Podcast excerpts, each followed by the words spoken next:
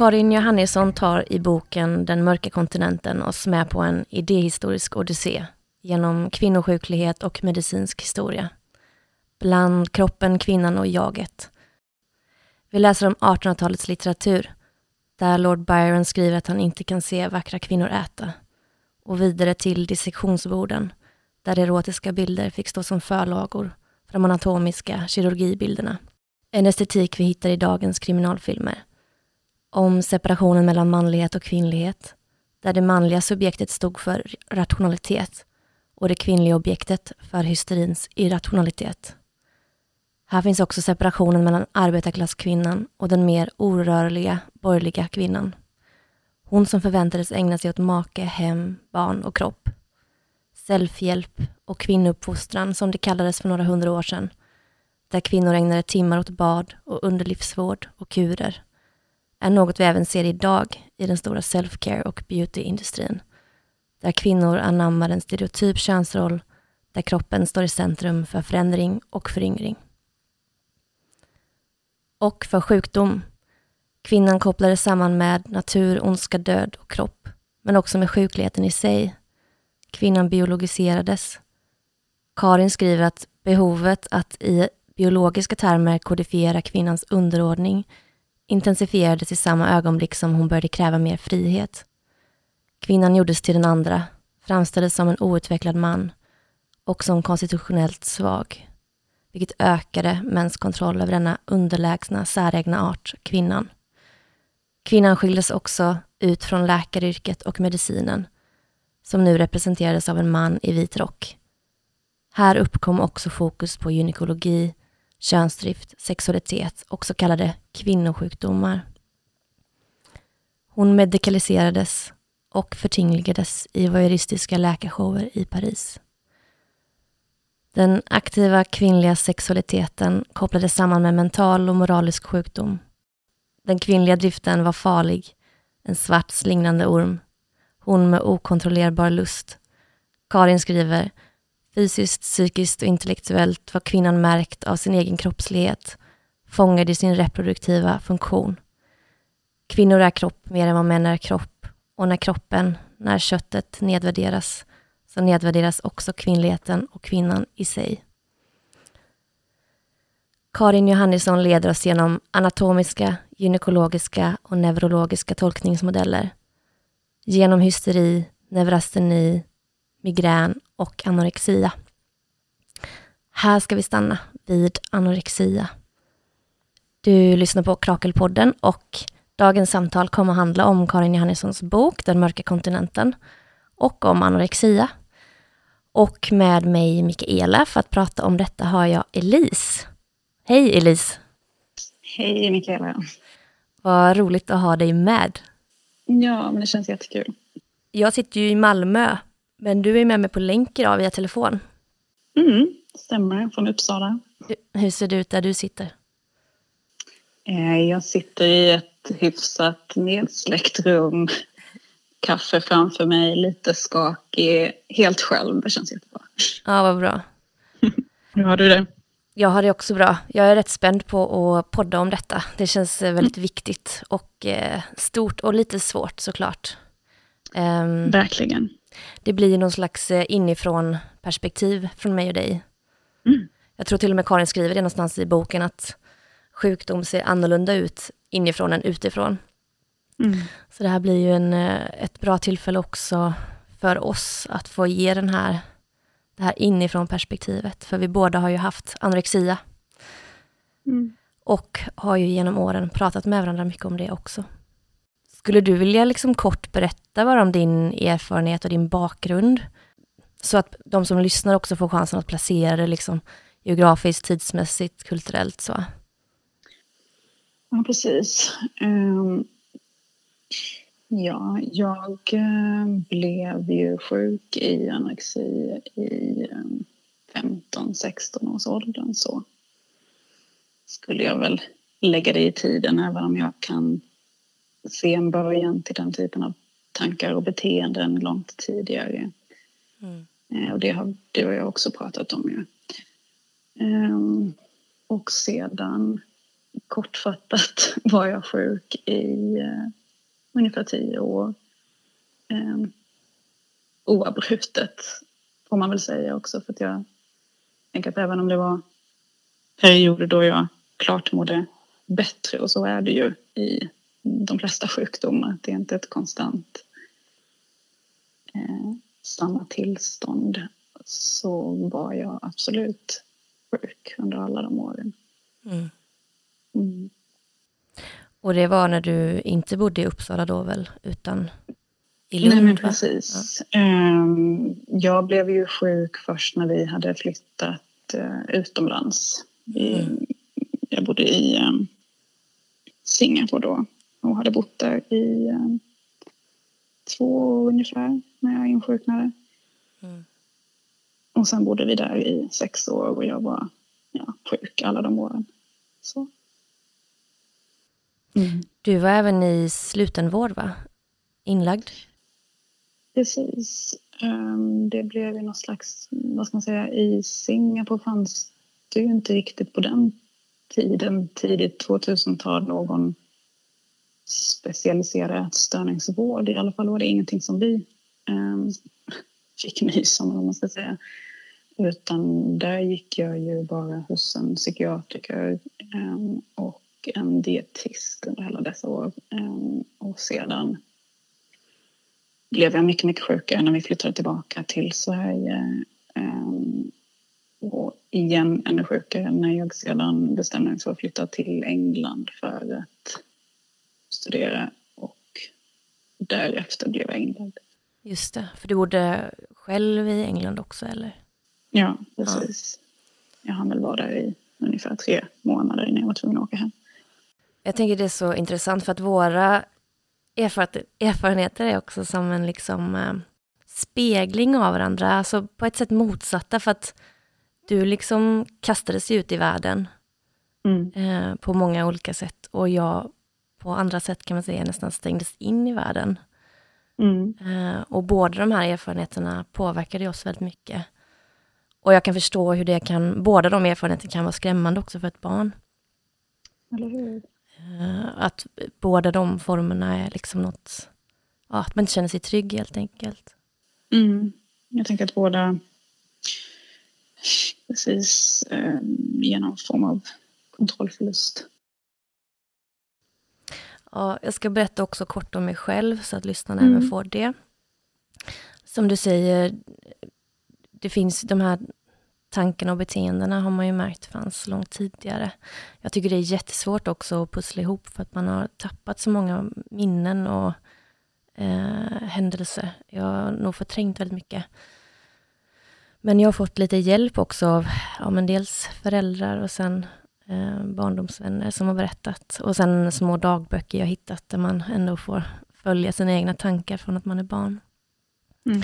Eh, och det jag har märkt är väl att ja, men från ungefär när jag var nio så började jag få väldigt mycket eh, rädsla för döden, eh, helvetet, djävulen och så.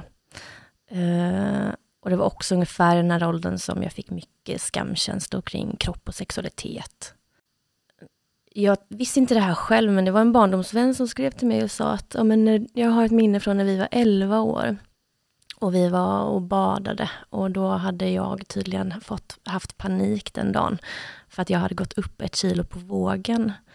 Och mm. jag minns inte detta att jag vägde mig och så när jag var så ung. Men det gjorde jag ju då. Eh, så från och med den åldern så verkar jag ha varit väldigt liksom ja, men redan besatt av min egen kropp, att kontrollera den på olika sätt. Och sen blev jag eh, sjuk också ungefär 15, 15-16 års ålder. Ehm, fick hjälp från BUP i ja, lite mindre så stad där vi bodde. Och sen hade jag också kontakt med Östra sjukhuset i Göteborg eh, under mina tonår. Tills det att jag flyttade hemifrån och då flyttade jag till Göteborg också. Um, sen blev jag ganska bra där några år. Jag flyttade till Malmö efter det. Och det hjälpte verkligen mig också att flytta och byta miljö. Um, så då höll jag mig ganska frisk många år, även om jag såklart alltid så här...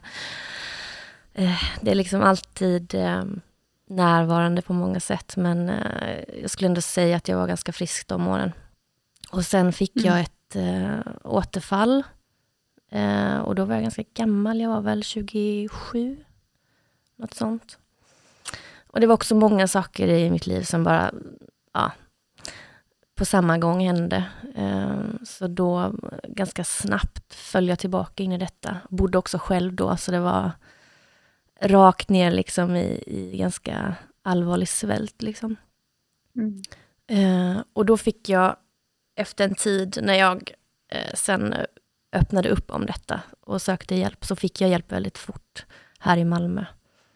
Eh, av en ätstörningsenhet här då. Och fick terapi. Ja, och jag märkte, det tog bara en månad tror jag från det att jag ringde vårdcentralen här tills att jag hade fått liksom min första tid. Det märktes att de tog det på allvar. Uh, mm. Och det är ju också den psykiska sjukdom som faktiskt har högst dödlighet. Mm. Det är ju inte så många som känner till det. Nej. Och jag upplevde det också, alltså nu andra gången, mer som ett, eh, ett slags missbruk. Liksom. Eh, vi kan säkert återkomma till det sen, men... Mm. Ja. ja, precis. Jag tänker på det här med isoleringen som en utlösare också, som väl verkar vara ganska gemensam för oss båda där. Att, ja, de gånger man har blivit sjuka har varit i någon form av ensamhet också. Att eh, sjukdomen väldigt mycket gror bakom liksom, stängda dörrar. Verkligen. Och man blir eh, väldigt bra också på att dölja den för omgivningen. Eh, manipulera omgivningen, ljuga. Mm. I slutändan ljuger man väl mest för sig själv när man håller på så. Hur känner du med det här alltså med minnen och så? Har du också fragmentariska minnen eller känns de starka? Eller mm, tror du att du har förträngt mycket? Vad har du för relation till det? Jag tror att jag har hittat tillbaka till många minnen eftersom jag skrev så otroligt mycket under alla år som sjuk. Eh, jag har tack och lov får jag väl ändå säga sparat varenda dagbok som jag hade under de åren och eh, har ju läst dem så i efterhand och då har liksom minnena kommit tillbaka. Men eh, sen är det ju delar av de här åren som bara är som, som jag brukar beskriva det som någon slags svart tunnel där nästan, men, jag kan minnas det som att eh, min värld var väldigt komprimerad på ett nästan men så att min nästan blir som att det är väggar runt omkring mig. Jag vet inte om du kan känna igen dig i det. Att mm. Världen blir så otroligt ja, som ett vakuum på något sätt. Ja, verkligen. Mm. Man inte minns så mycket av vad som för sig gick runt omkring sig. Um, att man kanske kan ha minnen av starka inre känslor och tankar under den perioden men händelser omkring en gick en ibland förbi på något sätt. Ja, så upplevde jag också det. Att jag, jag kommer inte alls liksom ihåg ja, vad vi gjorde eller om det hände andra grejer med andra personer runt om oss. Och så. Man är väldigt mm. i sitt eget. liksom. Mm. Eh, det blir verkligen som en, eh, som du säger, en, eh, en tunnel eller ett rum där man liksom insluts. Mm. Nej, men jag har fått så många frågor genom åren om olika resor och platser jag varit på. Jag har känt en otrolig skam kring att eh, knappt ha några minnen utöver eh, måltidsrelaterade minnen från ja. många av de här eh, händelserna och resorna och platserna man har besökt. Där jag kan ha liksom ett extremt starkt minne av exakt vad jag åt och hur det kändes. Eh, och tankarna och känslorna runt omkring den måltiden. Men i övrigt liksom ganska blankt. Ja, samma här. Och för mig är nog, detta kanske också är liksom en del av kärnan i anorexian, för mig i alla fall. Eh, jag har liksom försökt beskriva det med olika ord genom åren, att ja, jag känner mig separerad från andra, jag känner mig... Eh, andra säger att jag är disträ. Eh, jag var mm. otroligt disträ som barn. och jag är till viss del fortfarande, även om jag tycker att det börjar bli lite bättre. Uh, har jättesvårt för att liksom vara närvarande och känna mig närvarande. även bland folk. Eh, och jag har sagt att det känns ibland som att man liksom sitter i ett rum och tittar på utifrån. Mm. Eh, att man kan sitta med folk men ändå inte riktigt känna sig där. Så det var ganska nyss också jag hittade ord för detta. Eh, jag har sett det fladdra förbi innan, men eh, dissociation ja. har jag förstått är, är en, en del av detta. Liksom. Eh, där man är ja, men frånkopplad, dels sin kropp, men man kan också vara frånkopplad omgivningen. Jag kan känna igen mig i det, att det kan kännas som att man sitter bakom en glasvägg på något sätt. Man, man ser, men man är inte i kontakt. Nej. Nej, precis. Och att det är det som blir liksom också arbetet för att hålla sig frisk, att liksom försöka vara i kontakt med sin kropp, med sitt huvud, med sin omgivning. Mm. Och hitta den här liksom, eh, hälsosamma helheten, eller vad man ska säga. Mm. Och, och det tillståndet, alltså att man känner sig dissocierad, har jag också förstått blir liksom en slags eh, strategi också som barn eh, för att orka med den här stressen man upplever eller miljön man upplever. Att det blir enklare då att frånkoppla sig själv de upplevelserna eller sin egen kropp. Och att det är där också, det... tänker jag, anorexian kommer in som eh, och fyller den funktionen. Det är verkligen ett sätt att, att stanna tiden.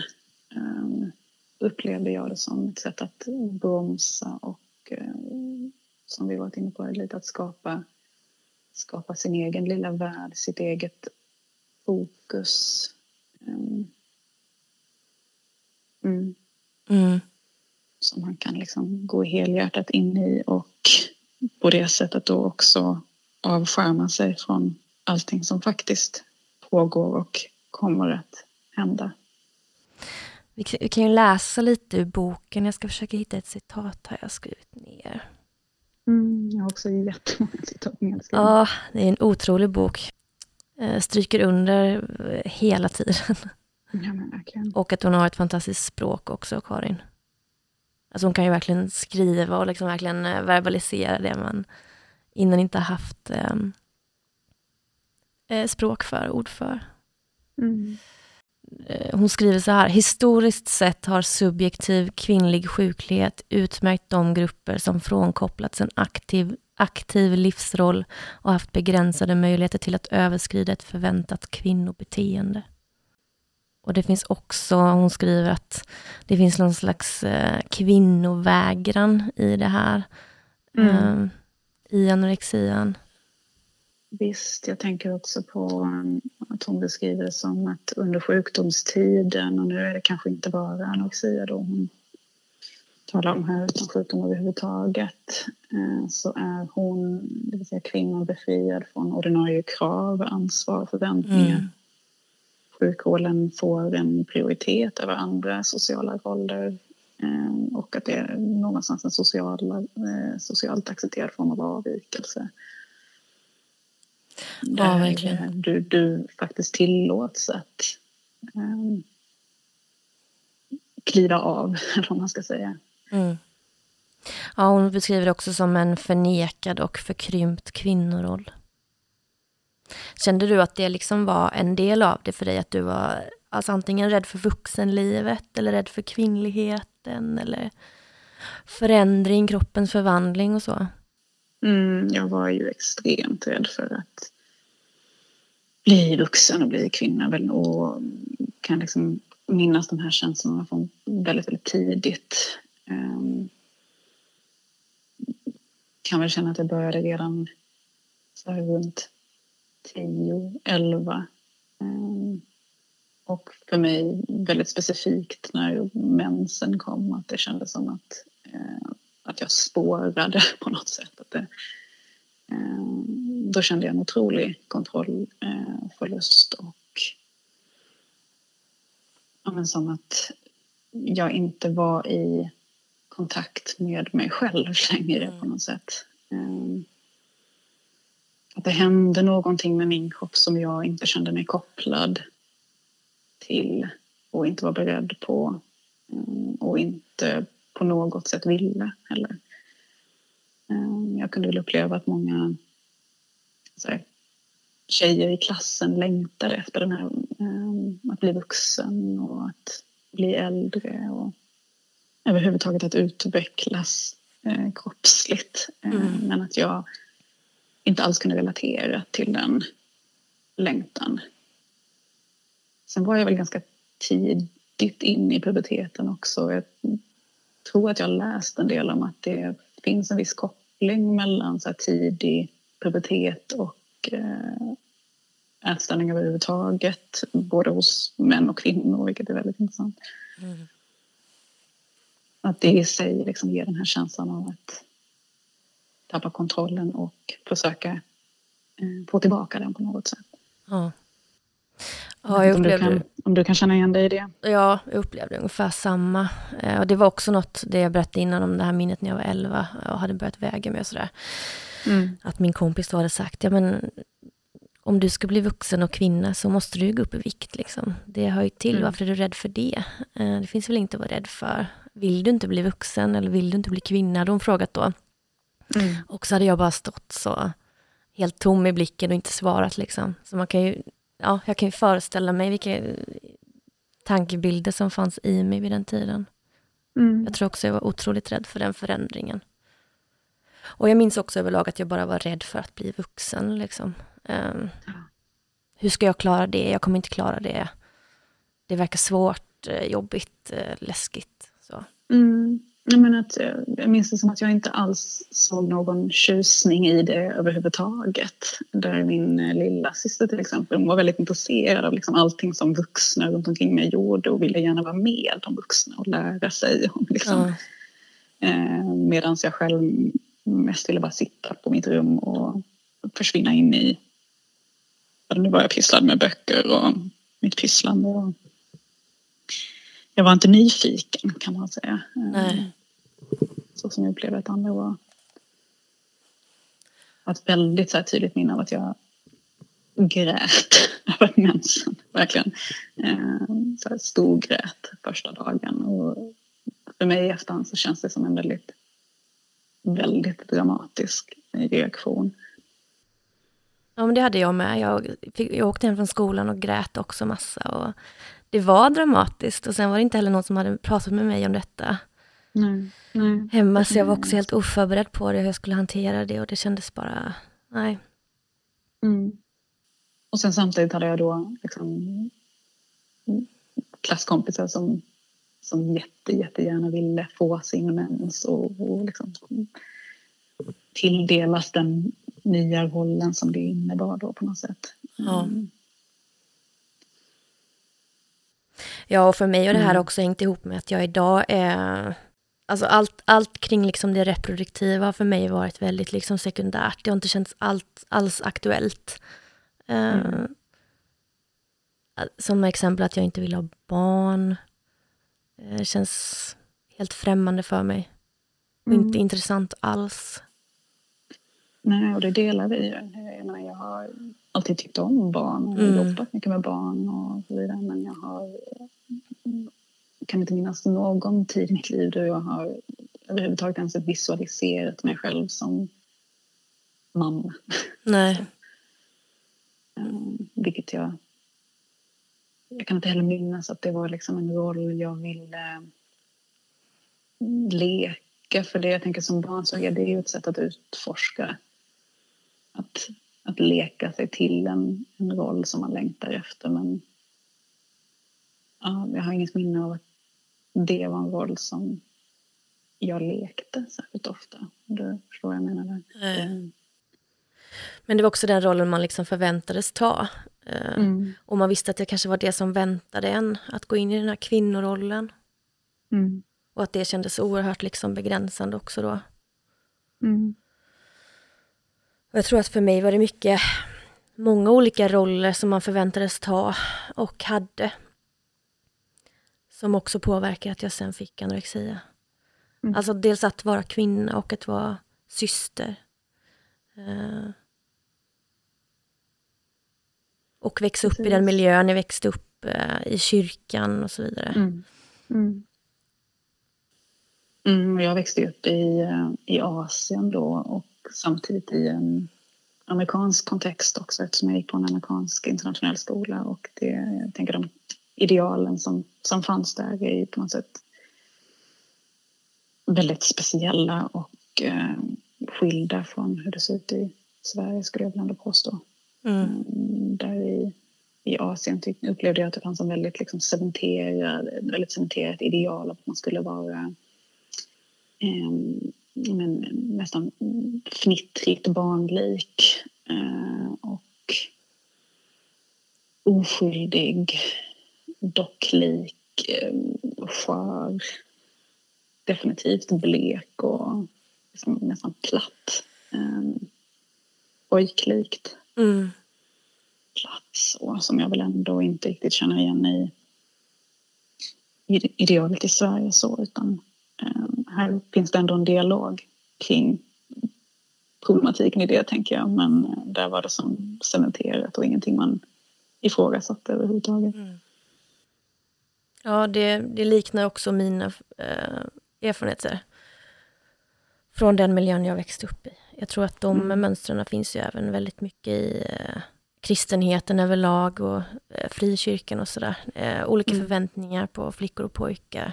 Väldigt liksom eh, eh, ja, gammaldags syn liksom på kön och förväntningar mm. av olika könsroller och sådär. Mm. mm. Så absolut och förväntningar på hur man ska ja, använda sin kropp och hur man tillåts liksom eh, mm. bre ut sig eller stänga in sig. Jag ska läsa ett till citat. Mm. Karin skriver i boken så här. En av dem som försökte beskriva sjukdom inifrån var Florence Nightingale. Hon jämför kvinnans instängdhet i familjen med den instängda på hospitalet. Det är ofrånkomligt att när någon i familjen avviker från alla de andra blir han eller hon tyranniserad och omyndig förklarad. En man bryter sig ut, det kan inte en kvinna. Mm. Och, Vi ja. hade ju båda strukit under den. Vad sa du? Vi hade ju båda strukit under den. Ja, den är ja. Talande. Mm. Ja, och att en man kan bryta sig ut. Han kan, eh, han tillåts på ett annat sätt explodera. Eh, uttrycka sig och så. Eh, vilket jag upplevde inte var möjligt för en kvinna. Eller en flicka. Nej, precis. Det går lite i linje med, jag tänker, en annan sak som hon skriver är att den ideala, behagliga unga flickan var negativt definierad. Eh, hennes attraktion framställdes genom att genom ett idealiserande av defensiva drag såsom undergivenhet, ansvarslöshet, ettan genom undertryckande av offensiva, djärvhet, säkerhet och nyfikenhet. Det, det jag växte upp med var verkligen en eh, upplevelse av att ju, ju mycket mindre du var, desto bättre. Mm. Desto finare, desto mer respekterad också på något sätt. Ja, verkligen. Hon skriver också om kvinnlighetens regelsystem förutsatte ett bevakande av den egna kroppen och att den sanna kvinnan var okunnig, oskuldsfull och asexuell. Mm. Och det här är verkligen ideal som även präglar oss idag. Det här, för, mm. alltså det här bevakandet av kroppen, eh, disciplineringen och så vidare. Eh, kroppen ska tuktas liksom. Mm. Ja, precis. Behärskas. Mm. Man kände sig inte fri, för man fick absolut inte gränsöverskrida heller. Det fanns liksom ingen som du säger, ja, det var liksom instängt på något vis i den egna kroppen och i den egna rollen man hade. Mm. Och så blev man också splittrad i det. Att man liksom också gick in i det här, i den rollen som man kände förväntades av, av en. Den lydiga, mm. eh, så. Den tuktande, disciplinerande flickan. Och när man gick in i den rollen också så eh, tappar man ju sig själv på vägen. Man känner sig ju mm. splittrad liksom, i sin egen identitet och det har jag också upplevt. Liksom, att jag verkligen har fått mm. jobba med eh, nu och långt liksom, efter att jag blev frisk. Att hitta tillbaka till en självbild, att ha den här liksom, eh, ha en grund i mig själv som jag upplever att andra har, som inte jag har. Eh, det är så svårt att förklara, men man är liksom splittrad på något vis. Man har ingen eh, fast liksom, självbild, utan den är väldigt flyktig. Så upplever jag det. Men precis, jag kan känna igen mig jättemycket i det. Och jag tänker att det är så relaterat till liksom oförmågan att också veta vad man känner, att kunna beskriva det. För det i sig ger ju någon slags riktlinje och guidning för en vad man, vad man tycker om, var man vill vara, vart man vill ta vägen. Eh, och kommer du inte i kontakt med det utan hela tiden liksom anpassar dig och förställer dig så, så såklart blir resultatet någon form av förvirring. Mm. Eh, och är det en identitetsförlust så um, att man, man är liksom flera människor samtidigt kunde jag uppleva att det, det fanns inget beständigt eller fast jag. Utan jag var, jag var vad andra behövde att jag skulle vara på något ja. sätt. Ja, så upplevde jag också det. Och gör fortfarande. Men det, ja, man försöker mm. motverka det så mycket man kan, men det är ganska svårt. Mm. Eh, en sån sak som att sätta gränser till exempel. Eh, fick jag aldrig lära mig. Liksom. Eh, säga ifrån, sätta ner foten, visa ilska, aggression. Alla de typerna mm. av uttryck försvann liksom väldigt, väldigt tidigt. Jag eh, kan liksom inte minnas en enda gång jag gjorde något sånt när jag växte upp. Utan var oerhört liksom formbar och, och följsam och lydig. Liksom. Ja, verkligen. Mm.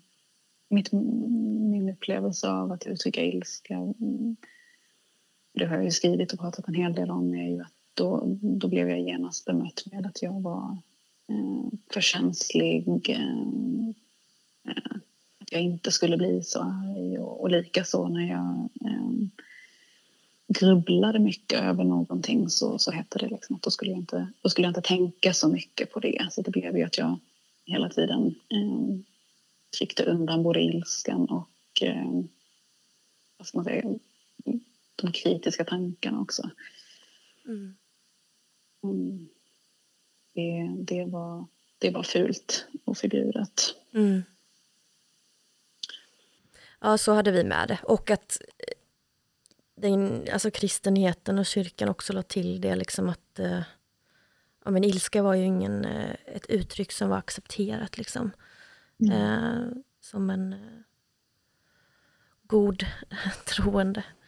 Och mm. Karin skriver ju också att så här, eh, genom sjukdomarnas föränderliga gestalter kunde kvinnan kanalisera, kanalisera känslor utan namn.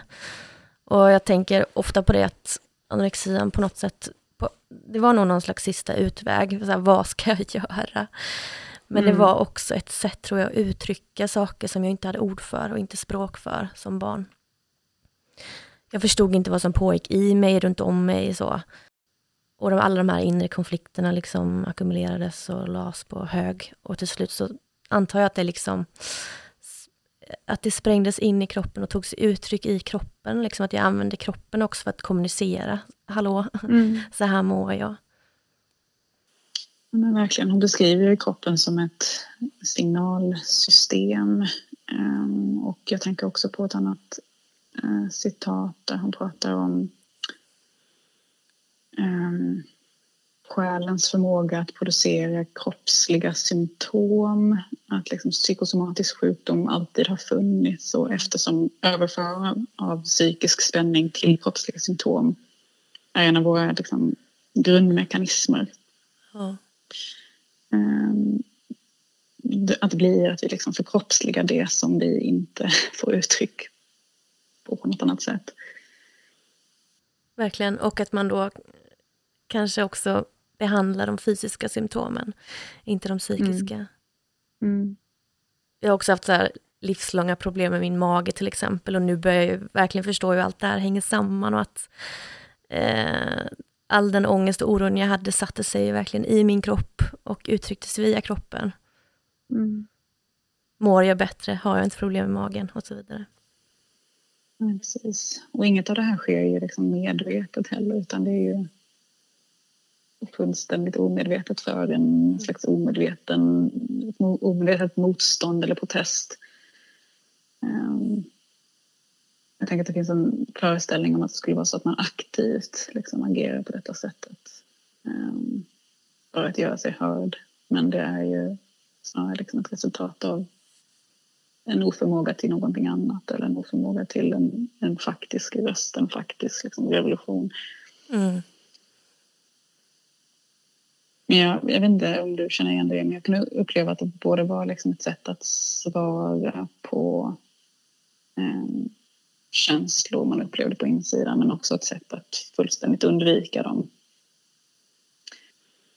Ja, att inte nödvändigtvis var liksom respons på någonting jag upplevde utan ett, ett konstant, liksom där, eh, om, om jag befinner mig i detta så, så kommer jag inte uppleva det. Det var liksom någon slags förebyggande hela tiden.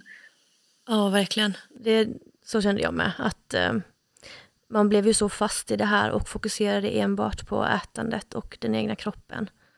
Mm. Eh, vilket också puttade undan. Alltså man kunde inte, jag var inte i kontakt alls med mina känslor till exempel. Mm. Hur jag kände och mådde. Eh, utan det var ju bara anorexian. Mm. Det är det jag menar också när jag tänker på missbruk och så. Jag tänker att det fyller kanske samma funktion. Eh, det skulle lika gärna kunna vara självskada eller alkoholmissbruk eller någonting annat som gör att man slipper känna. Alltså mm. det är en, liksom någon slags numbing helt enkelt. Nej men verkligen. Och, och samtidigt en form av belöning i den numbingen, vad man ska säga. Mm. Att, att själva lugnet som kommer, kommer på olika sätt. Jag tänker att vid ett eh, substansmissbruk så, så lägger du till någonting för att få det här lugnet. Och för en anorektiker så plockar man bort någonting men belöningen är någonstans snarlik eller funktionen är mm. snarlik. Ja, verkligen. Man får, eh, jag upplever också det, att när man plockar bort maten, så en måltid, så blir man lugn, euforisk och så vidare. Så det tror mm. jag också. Och sen samtidigt kan jag, kan jag liksom bli provocerad av bilden av att man skulle må, må bra i det här tillståndet. För det är inte heller... Det är så mycket mer komplext än mm. det. Um, någonstans är det liksom lidandet som också känns bra. Ja, verkligen. Um, jag läste någon intervju, alltså om man bara googlar anorexia rakt upp och ner och går in på svenska sajter så finns det också väldigt mycket skit. Eh, mm. Det beskrivs på ett jätte liksom, platt sätt och precis som du säger, det var någon intervju med någon läkare som sa att ja men vi håller på att förstå varför när någon med anorexia inte äter så mår den bra eh, men en annan person mm. blir hungrig. Man bara, den med anorexia mår inte bra. Nej, den mår för jävligt liksom. Mm, nej, men det där blir väldigt eh, romantiserande på något sätt. Mm. Att det skulle vara någonting som man njuter av. Jag kan uppleva att det snarare var så att man upplevde att det var liksom, en kraft starkare än en själv som man mm. inte kunde stå emot. Och, ja, det är många som beskriver det så, som en, eh, en demon som bor i en. Um, jag upplevde också det väldigt starkt att jag var helt splittrad. Alltså, när jag skrev dagbok under de här sjukdomsåren i gymnasiet, så när jag skrev då som sjuk så signerade jag också varje dag med ett annat namn än mitt eget. Vad jag kände då den här anorexian hette. Mm. Det var verkligen, upplevde jag, som eh, ja, en kraft utanför sig själv eller inne i sig själv. Jo, precis. Och jag tror att det är supervanligt att man ger eh, sjukdomen ett namn. Inte sällan är det en han, mm.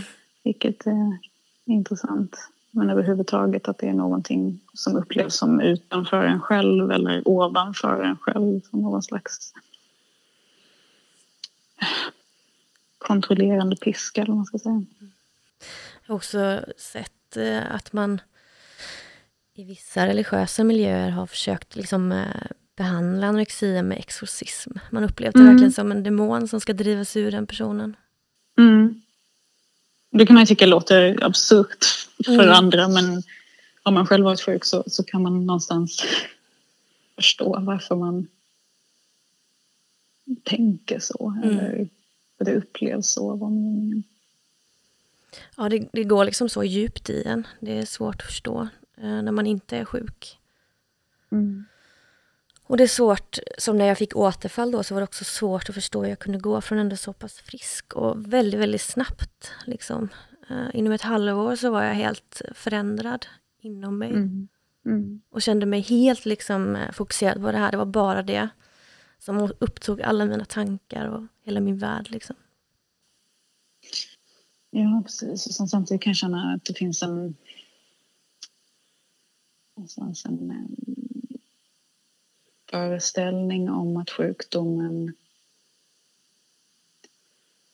är ett direkt resultat av svälten, om du är med på vad jag menar. Att varken tankarna eller känslorna eller beteenden skulle ha funnits där innan svälten och med det då att häver man svälten så är personen frisk. Mm. Um, upplever jag att det finns en föreställning om i allmänhet men även i sjukvården. Att där har vi problemet och därmed även lösningen. Ja, för det är ju så vården ser ut idag, när man, eller i alla fall den jag har fått. Mm. Men jag har också fått KBT, alltså, alltså inriktad på just anorexia. Och då börjar man ju med att fokusera på ätandet och maten för att personen mm. helt enkelt ska gå upp i vikt. Eh, och att det är det som är fokuset för varje träff. Ja, man börjar med liksom att skriva matdagbok, eh, vilket har för mig alltid förvärrat alla mina symptom eh, när jag har fått börja med det. För då behöver man börja skriva ner allting också, saker som man innan bara Eh, räknade på per, per någon slags automatik i huvudet, ska jag nu få ner på print liksom och visa min terapeut. Mm. Så eh, att inledningsvis också börja så här föra matdagbok i den här behandlingen eh, förvärrade min svält. Liksom. Alltid, båda gångerna. Och att man sen då också har, som du säger, har det här otroliga fokuset på att väga eh, och liksom eh, logga ens vikt mm. och eh, mm. fokuserar otroligt mycket på vad man väger. Inte gå, gå till liksom botten med vad som är kärnan i problemet, eh, varför, det, varför man har det så från början. Liksom. Mm. Och det där är så dubbelt kan jag känna, för att jag, jag menar inledningsvis när jag blev sjuk så det enda man fumlade ju liksom kunde jag känna. Det var ju inte så att man hade någon specifik plan. Utan det enda jag sysselsatte mig med eller kände var viktigt varje dag var ju att jag åt mindre än vad jag hade tänkt i princip. Mm. Eh, att jag kom undan på något sätt. Att, att det var jag som fick bestämma över intaget. Eh, och att det alltid skulle vara mindre än vad någon annan ville att jag skulle äta. Det var den känslan som, som uppehöll mig, eller man ska säga. Och det fanns ju liksom ingen kunskap om varken näringsämnen eller kalorier för mig där och då utan det kom ju väldigt mycket i kontakten med en dietist sen. Um, och, ja ja. Spädde väl på mycket tankar och plötsligt stod man där och, och vägde sitt ris liksom, vilket ju inte alls hade funnits i min bild Nej. innan dess. Och samtidigt kan jag då känna att det var på många sätt också nödvändigt där och då för att jag skulle få behålla någon form av kontrollkänsla eh, och gå med på en viktuppgång. Ja, verkligen. Väldigt dubbelt. Ja, och sen är det ju viktigt såklart att man börjar gå upp i vikt och äta. Eh, men det är klart att man är, är liksom eh, fundersam kring själva metoden. Mm. Jag, jag kom också till en dietist, minns jag, när jag var 16-17 kanske. Som skulle berätta för mig hur, hur, farligt det var att svälta och sådär. Jag kommer mm. ihåg att jag satt, satt framför henne. Jag satt på mina egna händer för de var så jävla kalla. Eh, jag var så underviktig. Så jag satt på mina händer och så började hon liksom berätta om mat och matgrupper och näringsbrister och sådär. Eh, och jag, bara kom, jag minns att jag liksom bara satt och tänkte så att du, de är så jävla dumma i huvudet liksom. De fattar ingenting. Mm. Jag bryr mig inte om vad som är eh, farligt för mig eller det är det som är meningen liksom. Att det fanns också den här nihilismen typ att eh, vilja liksom utplåna sig själv. Det var, det var inte som att det gick att skrämma mig med att ja, att du kan tappa din mens. Jag, jag kanske redan hade gjort det visserligen, men ja, okej. Okay. Det var mm. verkligen inget eh, hot för mig eller någon skrämsel liksom, som funkade. Snarare önskvärt. Man var liksom så... Ja, men som du sa, man, man ville lida liksom. Det var...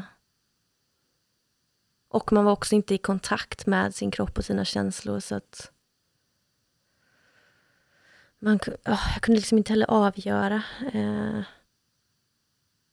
alltså det var svårt, hur ska man förklara det här? Mm.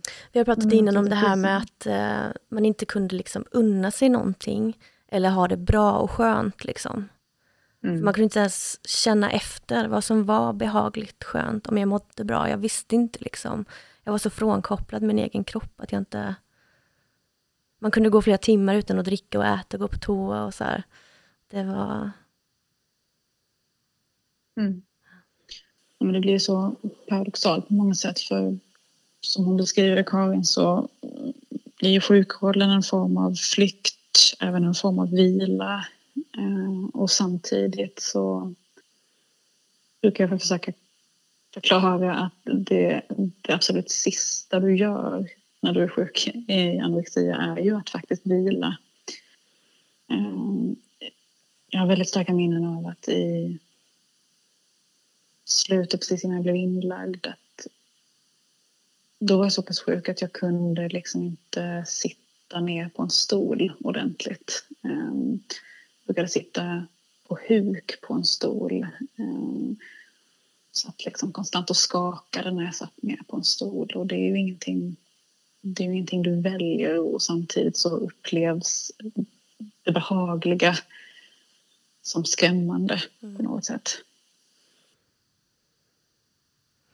Ja, jag gjorde liknande. Jag minns när jag åkte buss varje morgon till skolan så satt jag och höll upp mina fötter från marken så att det skulle vara mm. jobbigt att sitta. Mm. Så att jag skulle känna att kroppen var aktiv. Jag kunde inte heller mm. Sitta ner och slappna av. Liksom. Samtidigt som jag sov otroligt mycket för man var så eh, dränerad på energi. Mm. Ibland känns det nästan som att jag sov bort hela gymnasiet. Jag mm. ville bara sova, liksom vara själv. Karin skriver också så här. Om sjukdom var det enda tillåta, tillåtna sättet att kanalisera desperation valde man då inte sjukdom. Hon pratar om det många gånger. Att, eh, som du säger, gå in i den här liksom sjukrollen, det ger en också någonting. En flykt kanske. Ja, precis. Hon beskriver att vara sjuk är att tillåta känslor av otillräcklighet och svaghet. Det är att etablera ett språk mellan kroppen, jaget och samhället. Sjukrollen kan ge olika vinster. Ja, precis som jag sa, till exempel vila, flykt, tröst eller makt. Och jag tänker att det är ju någonting som för alla oss som har varit sjuka eh, känns som en självklarhet, just den här aspekten med maktupplevelsen. Mm. Men för den oinsatta eller den som själv inte varit där så tror jag nog att det är väldigt obegripligt hur man i det här extremt sjuka tillståndet upplever en makt när man håller på att samtidigt försvinna och mm jag upplevde att jag hade, jag befann mig i en miljö i vilken jag kände mig liksom helt maktlös. Mm. Inte hade någonting att säga till om eller forma mig själv eller mitt eget liv. Och då blev verkligen anorexia, som du säger, en makt, maktfaktor eller en maktdemonstration eller en, en känsla av makt och kontroll. Det blir, jag tänker det blir ett sätt att kanalisera ilska utan att det för den delen behöver vara direkt kopplat till dig själv. Eh, Tänker jag att det någonstans kan ursäktas som ah, ja, men det är sjukdomen som gör att hon är så arg. Man kan gömma sig bakom den. Eh, ja, man kan gömma sig bakom den rollen också. eh, samtidigt som ja, syftet är att bli arg och det lyckas du med genom att gränser med att matvägra eller mm. bli arg på maten, bli arg på måltiden, bli arg på situationen istället för att rikta den mot exempelvis en person. Mm. Ja, det sa min för, första terapeut sa det till mig. Hon märkte nog detta snabbt. Hon sa, du måste lära dig att uttrycka ilska, Mikaela. Mm. Och det är någonting jag fortfarande tränar på. Jag tycker det är svårt. Vad um, upplever du har varit liksom, ska man säga, dragningen i sjukdomen? För att jag tänker att man väljer ju inte ett återfall, man väljer inte att bli sjuk men ändå så finns det någon form av så romantisering i efterhand och en längtan tillbaka för många som eh, jag också tror är ganska svårt att förstå för omgivningen. Mm. Varför man skulle vilja tillbaka till någonting som... Ja, men det är lite det vi har varit inne på. Dels har det väl gett mig en känsla av makt och kontroll. Men också tror jag att eh, jag har känt mig väldigt liksom också euforisk och eh, adrenalinstinn de gångerna i början när jag blir sjuk. Liksom. Mm. När jag fortfarande har lite ork och energi så blir jag verkligen eh, eh, inte manisk, men jag blir väldigt, väldigt eh, koncentrerad, fokuserad. Eh, och, och den känslan är, den är speciell. Man känner sig också lite som någon slags galen mästare i sitt eget huvud. Mm. Men jag antar att för mig så hade det lika gärna kunnat vara ett missbruk av något slag eller någonting. Jag tror att det, det ger mig lite samma... Eh, en paus från att behöva hantera mig själv, mina känslor, men också hantera det som försiggår runt om mig. Um, perioderna när jag har varit sjuk har också präglats av ganska dåliga liksom, mellanmänskliga relationer. Alltså, jag har inte riktigt kunnat hantera dem. Och då blir det på något sätt en lösning att uh, svälta istället. Mm. Men nu försöker jag istället tänka att jag behöver liksom läka de här olika relationerna jag har till familj och så vidare. För att det är där liksom uh, då kan jag inte använda svälten sen som en undanflykt eller en flykt från det. Mm. Och sen så har det mm. också, anorexian blir ju liksom som ett slags beroende. Så ja, för mig krävdes det inte så mycket innan jag liksom bara hamnade i den här negativa spiralen neråt och då går det ganska snabbt. Sen är man typ fast liksom. Ja, jag tror att folk tänker sig att det liksom är ett konstant val i, i vardagen, det man gör. Men till slut så, mm, jag tänker när man, när man är mitt i sjukdomen så handlar det egentligen inte om särskilt mycket utan det bara är ett, eh, ett beteende som upprepas, ritualer som, som man håller i benhårt eh, utan att för den delen tänka på att man håller i dem så hårt utan man bara man upplever att man måste. Mm. Att dagen liksom inte går ihop för en om man inte gör det. För mig kan jag också känna att det har varit ett sätt att på något sätt gömma sig från livet. Eh, att så gå in i någonting som med ett isolerat tillstånd. Mm. Där ingenting annat kan komma in på något sätt. Du kan inte göra så mycket mer när du är sjuk. Du kan bara vara sjuk. Mm. Ja, det är mycket som sätts på paus. Det kommer liksom inte in några tankar heller, tänker jag. Mm. När man är så sjuk. Så att det, skulle det vara någonting annat som upptar dina tankar som oroar dig så blir du ganska så snabbt av med dem när mm. du är i ditt i svälten. Ja, det kan nog vara svårt att förstå om man inte har haft anorexia själv hur, eh, hur mycket av ens tankar som faktiskt upptas av detta. Det är liksom en konstant liksom, eh, besatthet av det här och av sina mm. tankar det lämnar aldrig en. Liksom. Det är det första man tänker på när man vaknar och det sista man tänker på när man somnar och sen så drömmer man om det. Mm. Det är konstant på, alltså närvarande. Mm, jag tänker, vad har du stött på för så missuppfattningar upplever du under dina sjukdomsår som mm. provocerat dig mest? Det är många, men eh, Alltså en av de tydligaste är väl att många tror också att det handlar om ätandet och maten i sig, att det är det som är själva problemet och att det är det som är lösningen. Mm. Uh, ja, men någon som har sagt att det är väl bara att äta. Alltså att man skulle bli frisk liksom bara genom att äta. Mm. Men sen också att det är många eh, dels myter kring anorexia men också många liksom, eh, felaktiga fokus och så.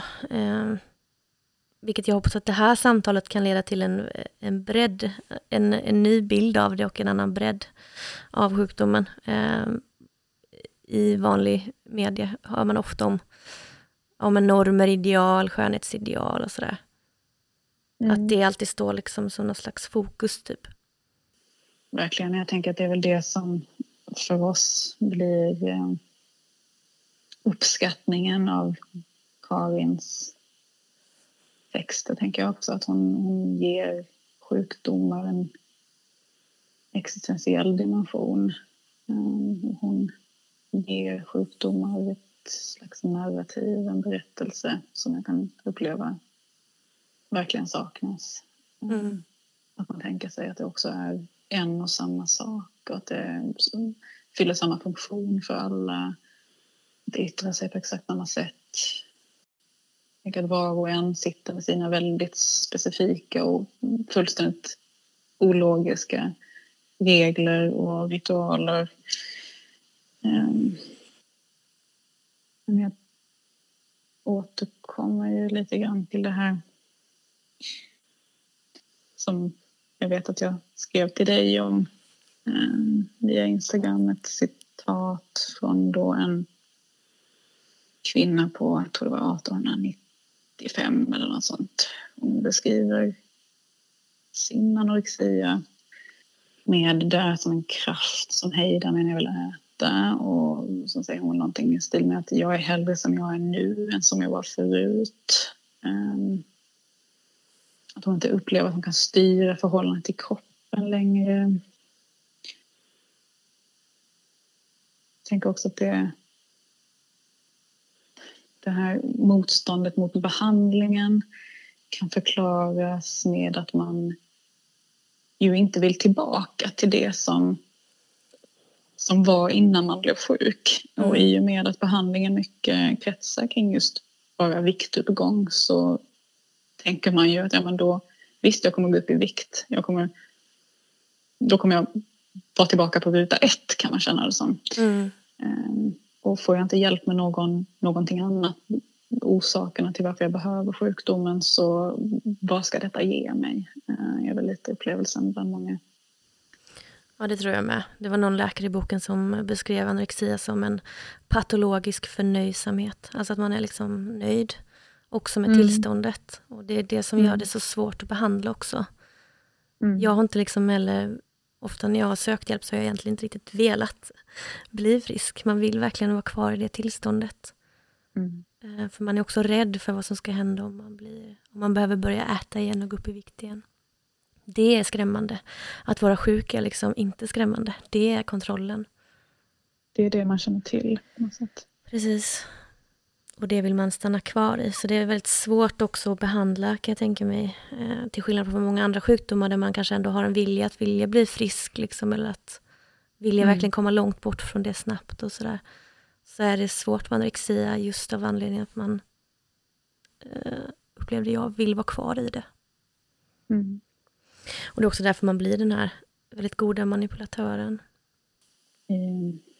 Jag behandlades i slutenvården och då fanns det ju som många känner till, ett eh, viktuppgångskrav på ett kilo. Och, eh, jag var väldigt mån om att det skulle se ut som att jag verkligen var motiverad. Jag ville ju någonstans därifrån och var ganska följsam av mig som patient överhuvudtaget. Eh, och samtidigt hade jag liksom hela tiden en egen plan för exakt hur den här viktuppgången skulle se ut på ett sätt så att jag ändå skulle få uppleva den här kontrollen, att det var jag som bestämde över min kropp.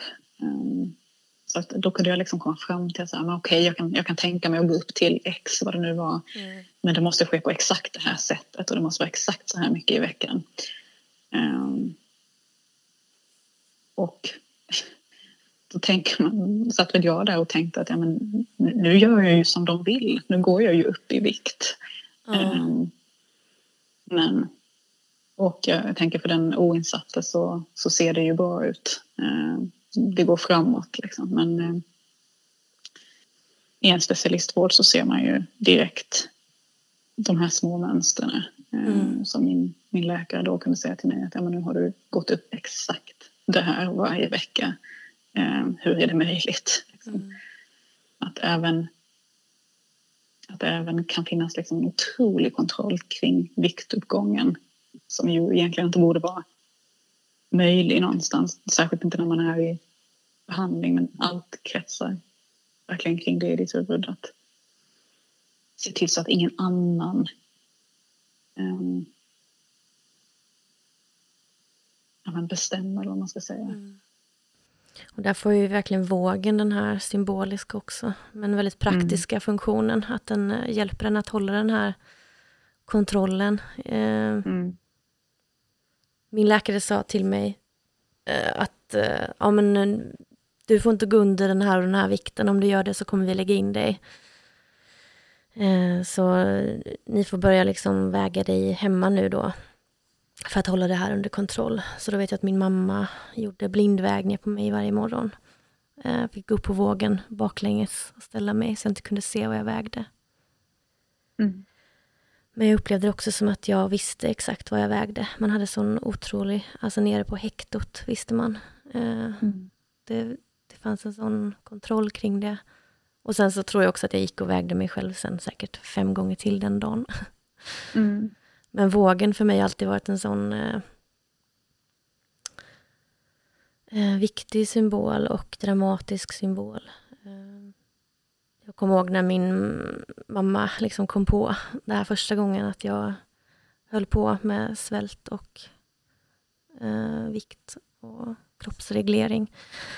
Så sprang hon ut med vågen och slängde den i soporna. Eh, och då smet, smet jag ut senare på kvällen i mörkret och hämtade in vågen och gömde den i min garderob. Och där fick den vara kommande år, mm. långt under klädhögar, så att ingen skulle se den. Och sen hade jag den i mitt rum och använde den väldigt... Så man har ju sådana liksom minnen kring de här olika, ja, som mm. du säger, antingen ätandet, måltider, vikt, vägningar. Mm. Och sen kan man helt ha blockerat ut andra grejer som inte alls, man inte alls minns. Ja, precis. Nej, men jag har ju minnen av att folk föreställer sig att man, man är lite nyfiken på sin vikt, man vill ha koll, man, man, man vill bli smal. Men för mig i perioder så var det att jag ställde mig på vågen så här fem till sju gånger om dagen ja. innan och efter måltider och hela tiden skulle checka så att absolut ingenting hade hänt som jag inte var beredd på. Um. De siffrorna man såg på vågen, det avgjorde ju verkligen om det var en, en bra dag eller en förjävlig dag. Verkligen. Och sen någonstans då, paradoxalt, har jag aldrig upplevt en sådan frihet som när jag gjort mig av med vågen. Nej, ehm, verkligen. Och inte styrts av det. Så att man upplevde att det var, det var nödvändigt för att man skulle känna ett lugn. Ja, jag hade också en, i behandling liksom en väldigt perplex relation till våg. Jag behöll den. Eh, också att jag var kvar i det här ganska liksom, eh, kontrollerande och manipulativa skeendet. Eh, mm. Men min terapeut sa ju, men gör av med vågen? Jag bara, mm, inte riktigt än, snart kanske. Men till slut så kommer man ändå till den här gränsen där man känner att okej, okay, nu kan jag göra det. Nu känns det acceptabelt, nu kan jag känna mig okej okay med det. Och då slängde jag den. Och då vet man ju också mm. att man är, liksom, är på god väg att bli frisk. Tyckte den frågan du skickade till mig var så bra. Um, hur känner du igen dig i sekelskiftets kvinnor så som beskriven av Karin? Mm. Mm. Just det. Känner du igen dig? Ja men verkligen. Mm tänker på att de också växte upp med just renhet, sundhet, kontrollerad sexualitet. Mm. De koder och gränser. Mm. Och ja, men det som vi varit inne på, att man, man skulle vara svag för tyst och hållen. Liksom. Um, jag kunde väl uppleva att uh, det asiatiska kvinnoidealet var att man skulle vara liksom knappt synlig medan det amerikanska å andra sidan då, då skulle man vara väldigt liksom, positiv och väldigt peppig och extrovert. Och, Lite vräkig. Eh, ja, men, ja men precis, verkligen. Du, allting var kul. så här, och jag som då djupt deprimerad tonåring eh, med dessutom då föräldrar som hade väldigt svårt för att förhålla sig till någonting annat än just optimism och tacksamhet och glädje. Så hittade jag liksom varken orden för det jag själv upplevde eller eh, någon slags mm. förståelse för att det var rimligt och normalt att uppleva det också. Och att få lov att uttrycka de känslorna. Mm. Kanske var därför vi båda hittade Kent. Verkligen. Såklart. Ja. Ja, man Nej, jag, jag upplever ju liksom att tonåren var ju på något sätt en så ständig jakt på ord mm. eh, som kunde beskriva vad som hände i en. Mm. Ja, det känns som att man hittade det både i film och böcker och musik och mm. internet också var hjälpsamt för mig. Att få prata med andra som inte som fanns någon annanstans i landet. Mm. Verkligen, så man inte kände sig så instängd som jag gjorde. Men verkligen, jag fick otroligt mycket stöd från kallar det liksom internet. Um, fanns en hel, I alla fall där på liksom tidigt 2000-tal så fanns en hel del såna här um, eating disorder recovery communities och sånt. Um, olika plattformar och där hängde jag väl i princip hela tiden. Um,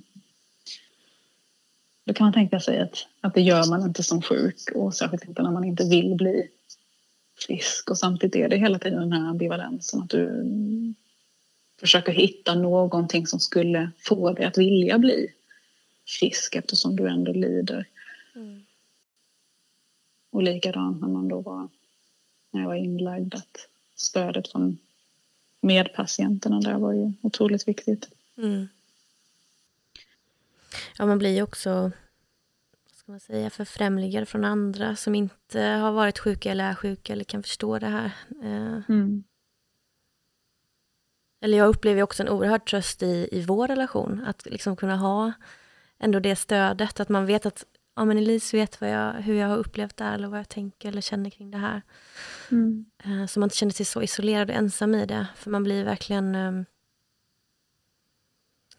ja, men det formar en på ett sätt som gör att man också kan känna sig ganska ibland separerad från andra som inte upplevt det. Och det liksom bidrar till ytterligare ensamhetskänslor då, att man känner sig ännu mer ensam i den upplevelsen och det inre liv man har. Jag kan uppleva att det är, det är någonting som alltid liksom spökar på något sätt i en de åren. Att, eh, även om, om jag upplever mig själv som fullständigt frisk idag så, så ligger det där och men jag kan inte komma på ett bättre ord än att det spökar i en. Mm. Att det kan upplevas som en viss splittring i en själv. Att man, man har å ena sidan den här ja, mörkare sidan av sig själv och den dragningen åt det, åt det hållet. Um, att det blir svårt att förena det med sitt friska på ett sätt som känns tillåtet. Mm. Ja, man har ju någon slags konstant behov av att bearbeta det. Mm. Och få prata om det. Och hitta nya ord för det och läsa om det och förstå det liksom. Mm. Ja, Karin skriver här, tystnad, depression, sjuklighet och diffusa krämpor var kvinnliga former av protest. Mm. Jag ska också läsa från ett lite längre stycke, vi ska se här tyckte jag var så bra.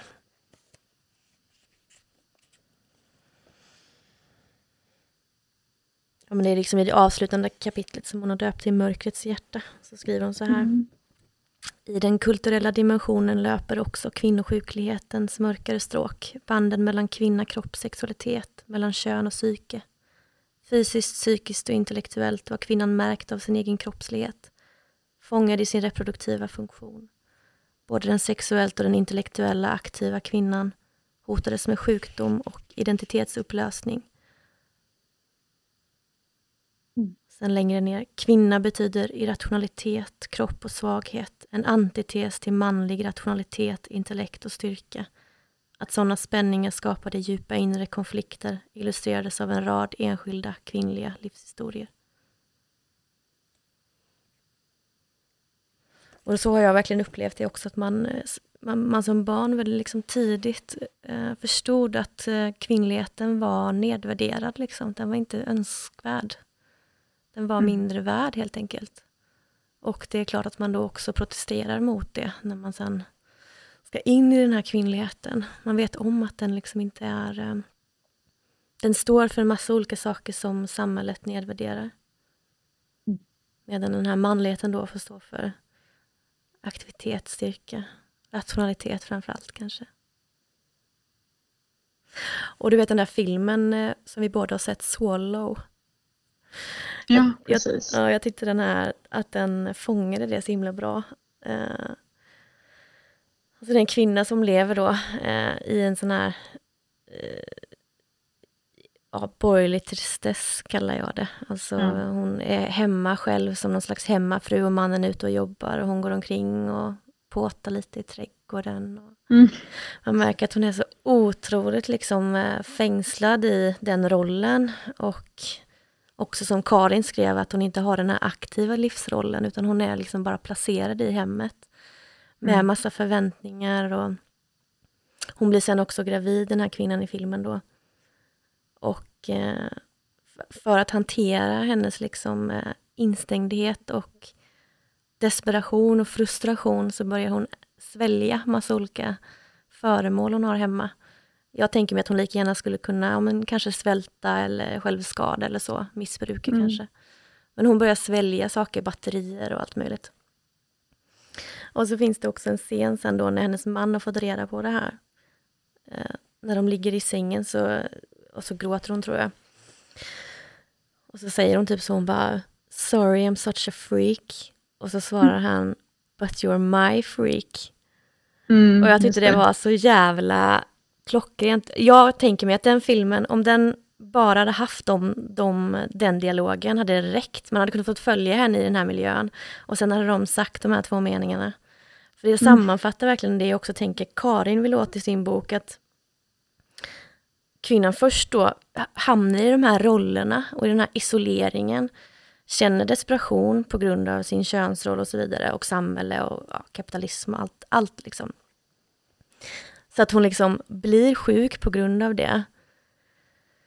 Hennes man fattar inte det, utan så hon liksom an, antar den här rollen som sjuk och tycker att hon själv är ett freak liksom.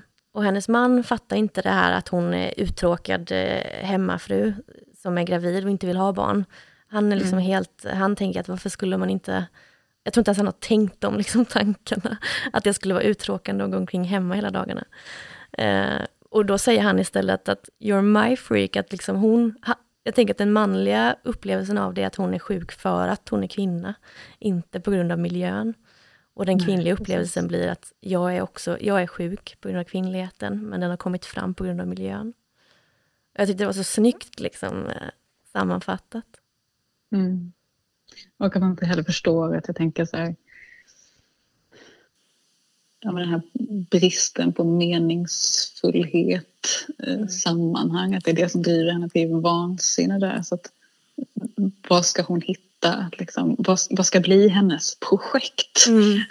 Exakt. och, och, ja, nej men hon kommer ju inte på någonting annat än att svälja föremål i den här inglasade buren som oh. hon bor i. Ehm, det blir också, jag tänker också ett sätt för henne att mäta ju.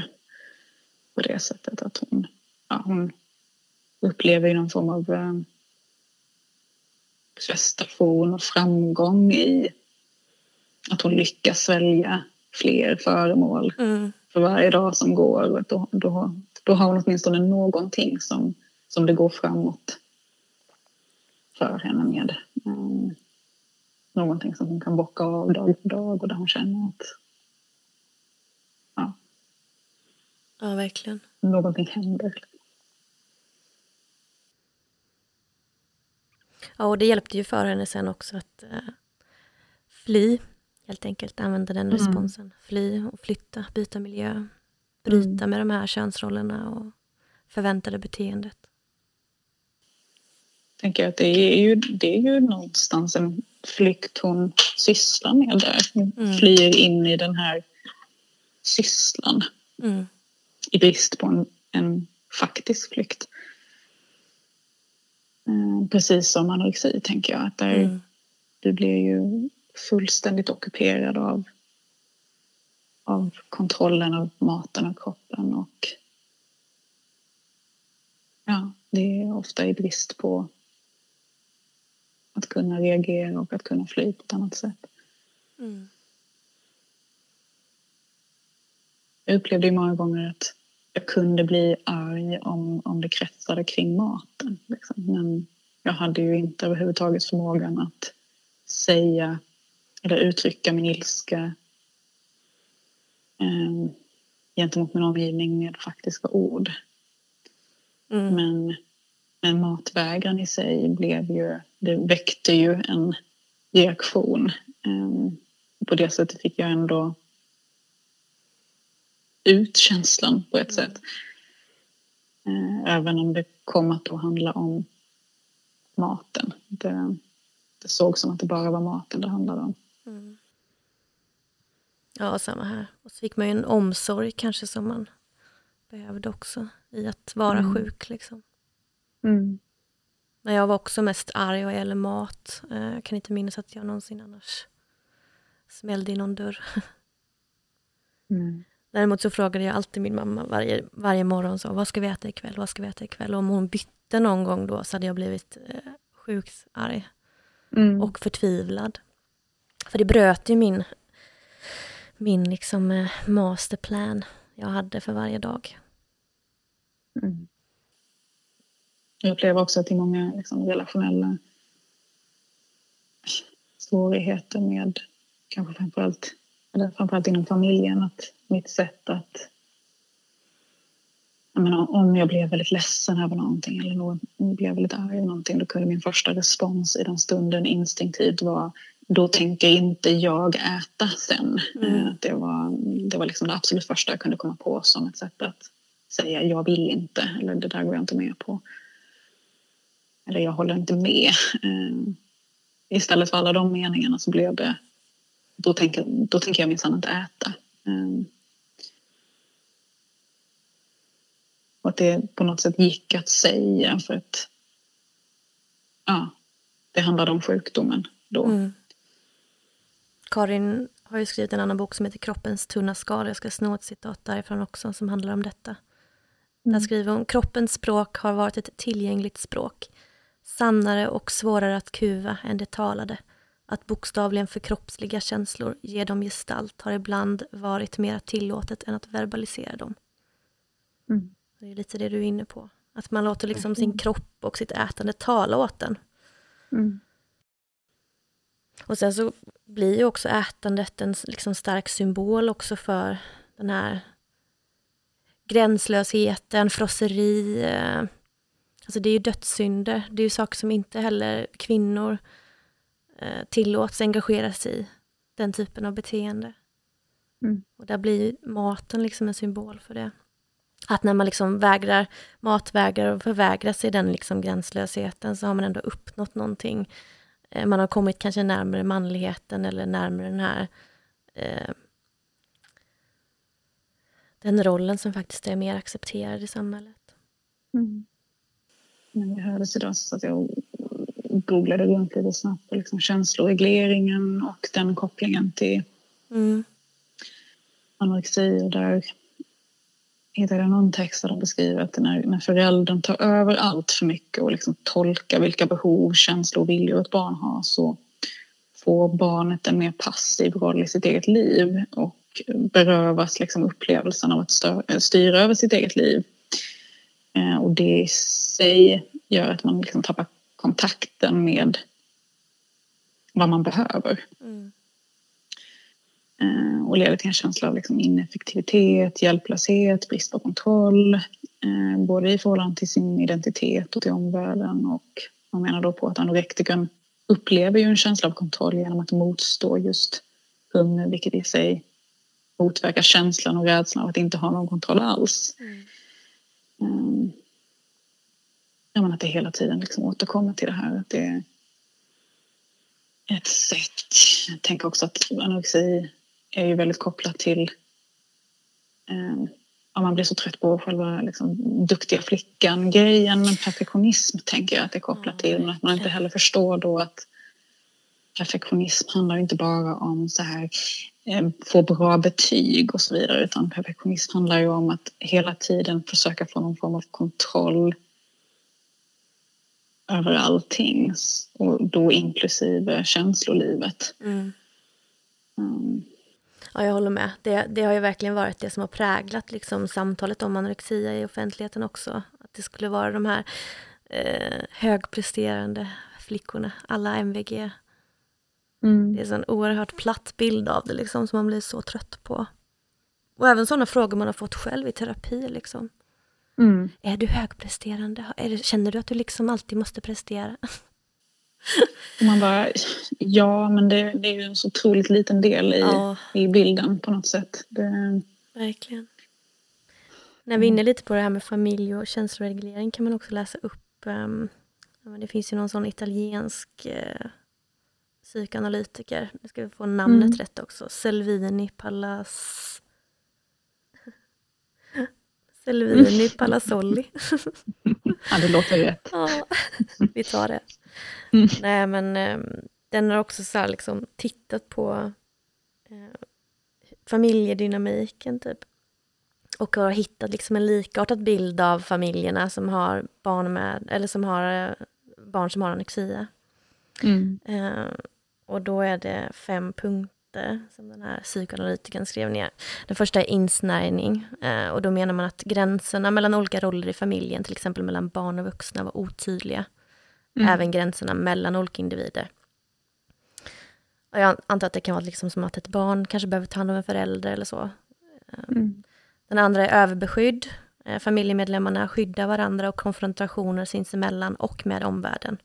Världen utanför ses som ond och farlig. Den ligger väldigt nära mig, kan man Ja, säga. Rigiditet är den tredje. Familjen och dess medlemmar har svårt att anpassa sig till nya situationer, till exempel att barn växer upp. Mm. Och fyra, konfliktundvikande. Familjen har svårt att hante- hantera och lösa konflikter. Ja. Och fem, föräldrakonflikt. Det finns en dold konflikt mellan föräldrarna. Som det anorektiska barnet drar undan uppmärksamheten ifrån. Ja. Precis, det låter precis som det, det jag har genom åren liksom hittat vad gäller mönster i familjer med barn som utvecklar anorexi. Det är ju ofta det här menar, att någon eller båda föräldrarna eh, är överinvolverade, överbeskyddande, överkontrollerande. eh, Men även att det ofta finns svårigheter att hantera när barnet blir upprörd. Mm. Både då liksom ledsen arg. Att det ofta finns tendenser i de här familjerna att vilja liksom problemlösa väldigt snabbt där i stunden. Istället för att faktiskt eh, sätta sig ner och samtala om vad som sker egentligen. Mm. I, inne i barnet, ja. Mm. Precis. Det är lite ett, liksom, Mm. Ändå känns ju Mm. familjeterapi så ovanligt och liksom inget som direkt eh, presenterades för en. Jag har ju bara gått i KBT själv. Liksom. Nej men eller hur. Och det finns ju väldigt mycket så här family-based therapy um, i ätstörningsvården. Men den handlar ju väldigt, som jag har förstått det i alla fall, att uh, få med familjen på ätbeteendet. Eller vad man ska säga. Att uh, men ni ska veta hur ni ska agera i de olika liksom, matsituationerna. Vilket ju, ja det blir också väldigt symptomatiskt. Um, ett väldigt symptomatiskt sätt att behandla sjukdomen på. Ja, verkligen. Man ser till så att den sjuka äter och that's it. Sådär. Vilket säkert också mm. bara förvärrar den här dynamiken då som var, kanske var problemet från början. Nej, men jag har ju väldigt mycket minnen av att mina föräldrar i alla fall var väldigt, väldigt intresserade av hur det gick med vikten i vården. Mm. Men att jag inte upplevde att vi samtalade så mycket om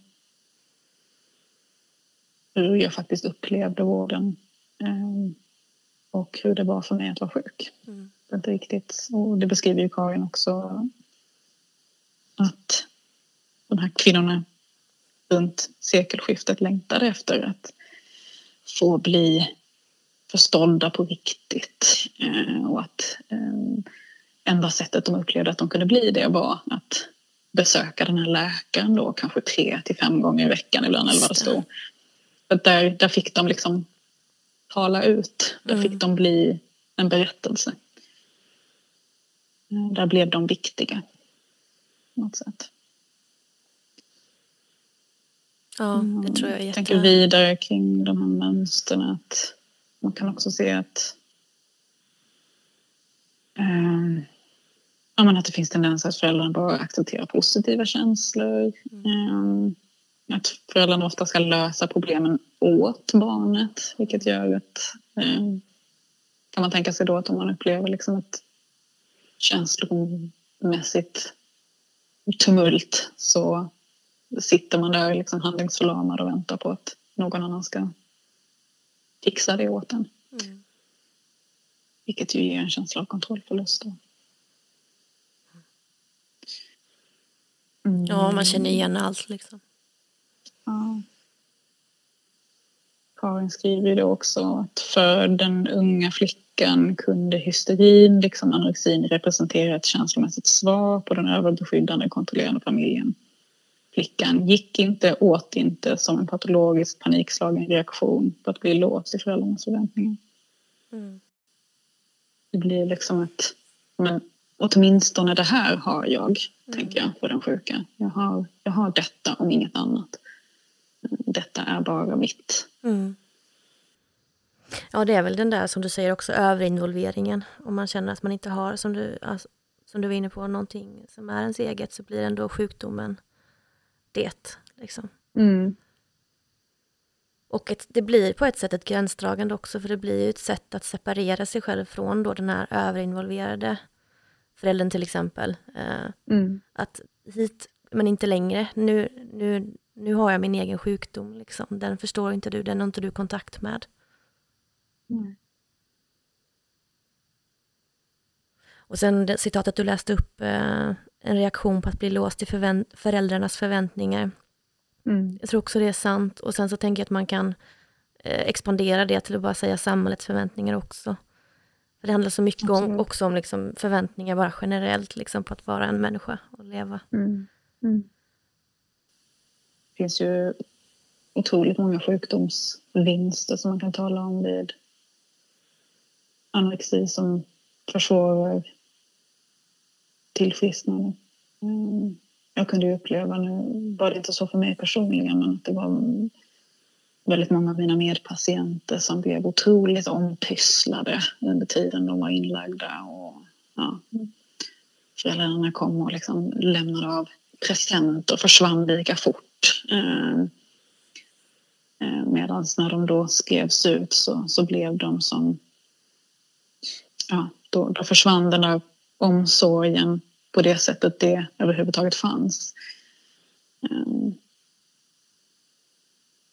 att det finns en rädsla då för att om jag, om jag beter mig och ser ut på ett annat sätt så försvinner kärleken också på något sätt. Ja.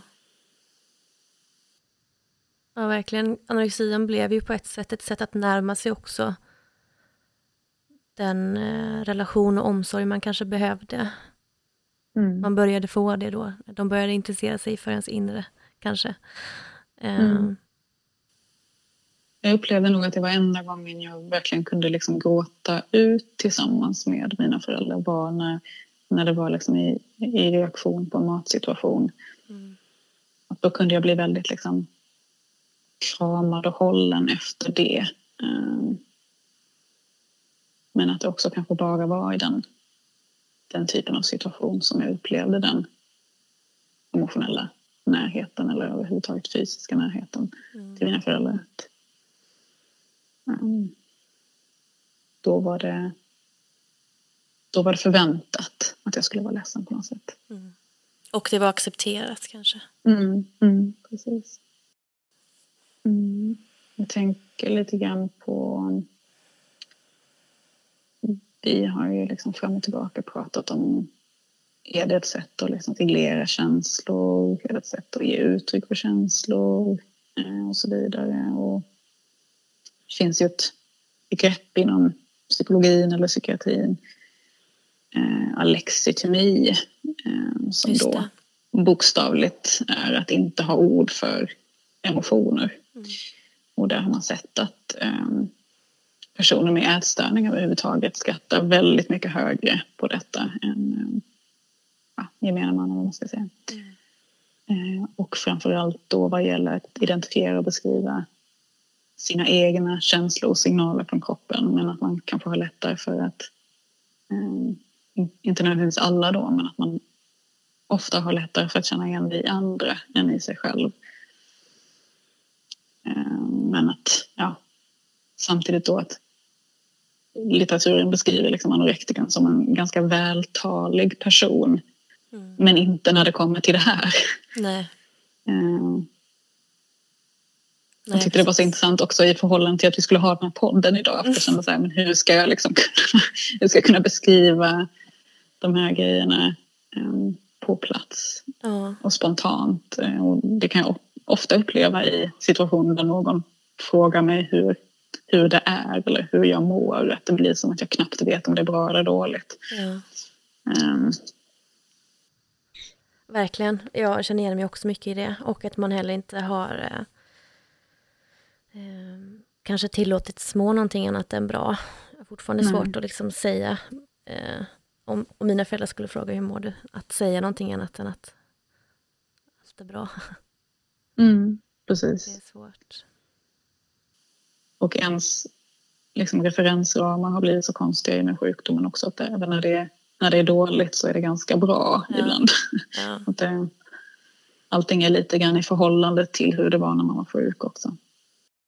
Nej, det är verkligen sant. Det är, det är, det är svårt att hitta orden eh, för ett sånt här poddavsnitt. Man har ju lite anteckningar men det är ändå...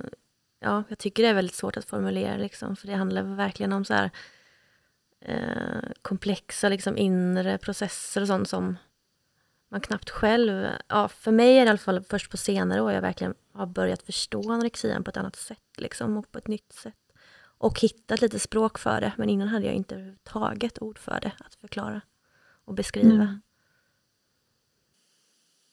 Och ja, där, där, där hjälper Karin. mm, ja, men verkligen, det jag skulle säga.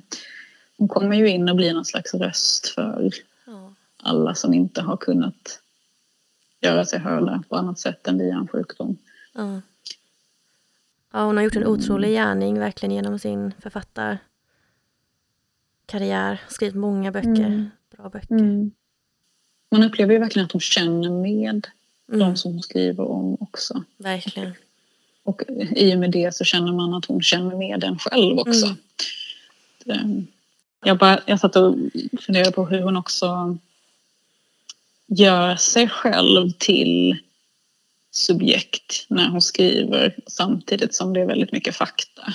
Så tillåter hon sig själv att liksom känna för de här kvinnorna och lägga in egna tolkningar ofta. Och, um, att det blir så intressant med tanke på eh, ja, kritiken då kring att kvinnan alltid har först och främst varit ett objekt. Mm. Eh, att även när hon vill vara objektiv så mm, försöker hon någonstans förmedla att det behöver inte innebära att man plockar bort sin subjektivitet. Den delen.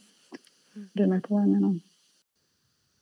Hur känns det att vara liksom, eh, ja, dela med dig så här öppet i det här avsnittet? Jag har ju varit ganska öppen om sjukdomsåren eller väldigt öppen om sjukdomsåren sedan ganska många år tillbaka nu så att på det sättet känns det väl inte att prata om sjukdomen i sig tror jag nog är mindre läskigt än att prata överhuvudtaget. att, ja. att liksom, um, det känns mer naturligt för mig att berätta i skrivandet. Um, men att berätta om sjukdomen och hur jag upplever den känns inte så skrämmande längre. Och jag tror att jag har gjort det på ett väldigt mycket mer naket sätt um, i andra kanaler tidigare. Så att det, mm, det känns väl okej. Okay. för mig, jag hamnar ofta i det här, får jag med allt? Liksom. Mm. Får jag med allt jag vill ha sagt? Får jag med det på rätt sätt? Ja. Och så vidare. Ja, jag är också mer en skrivande person. Mm. Det är väldigt roligt att vi två, Just du och jag. superintroverta, sitter här och försöker spela in det här avsnittet när vi så här, så här, försöker hitta orden, liksom, när vi är vana vid att skriva. Vi har ju mm. knappt pratat med varandra i telefon. Vi har ju träffats, men vi skulle ju aldrig ringa varandra annars. Nej men gud, det, nej, men jag vet inte, alltså, det finns ju ingen som jag ringer. Om jag inte måste. Inte jag heller. Känns ju väldigt eh, bara främmande att ha telefonsamtal oh. överhuvudtaget. Mm. Ja, verkligen. Och jag Så. ringer aldrig någon förutom mina föräldrar. Mm. Och ingen ringer mig. När någon ringer mig så tror jag att det är någon som har dött. Eller att någonting väldigt allvarligt har hänt. Och då är liksom... Mm det, det är väl då man vill att folk ska ringa ungefär. Ja, exakt. det känns okej. Okay, liksom. ja. Nej, jag tycker också det känns okej. Okay. Jag är också ganska van. Och jag tycker det är väldigt viktigt att vara... Eller jag är gärna öppen om det här liksom. Jag ser ingen... Eh, att det skulle vara något konstigt. Jag tycker det känns viktigt. Och jag tänker att eh, om någon som lyssnar kan eh, känna sig mindre ensam i sina mm. egna tankar, att detta har hjälpt, så är det liksom helt värt det. Mm. Och sen tror jag också att när man har växt upp som jag gjorde och upplevde att jag inte liksom fick dela med mig och berätta och det var ganska mer sluten miljö, då får man ett uh, väldigt behov sen av att uttrycka sig och, och verkligen, eh, verkligen. Uh, kanalisera det här som, uh, mm. som är inne i en, som man inte tidigare har fått utlopp för. Så det var jag, så det var så det började kan jag känna. Att det, det var som att gränsen var nådd på något sätt för hur mycket jag kunde bunkra på insidan och plötsligt så var det tvungen att komma ut på något sätt. Mm. Mm.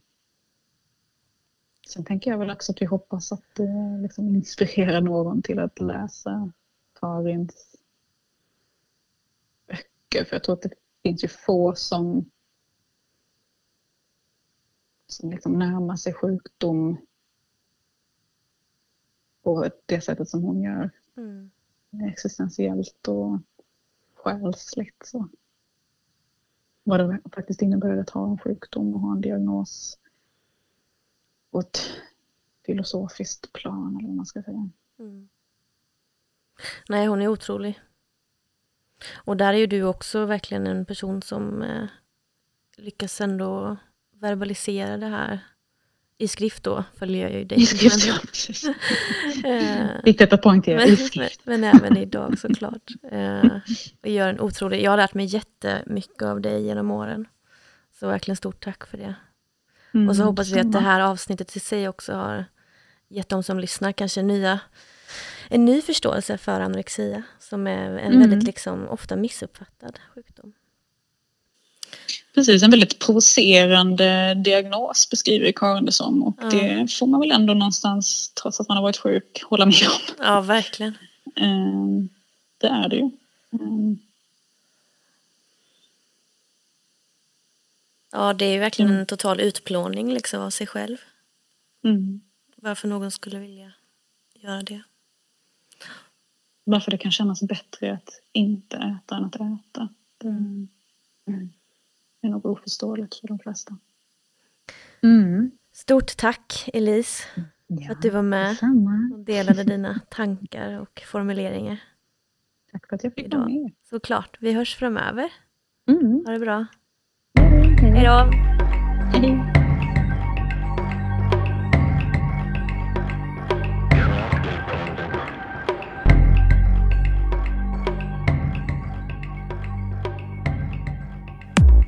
Du har lyssnat på en podcast som görs i samarbete med ABF Malmö.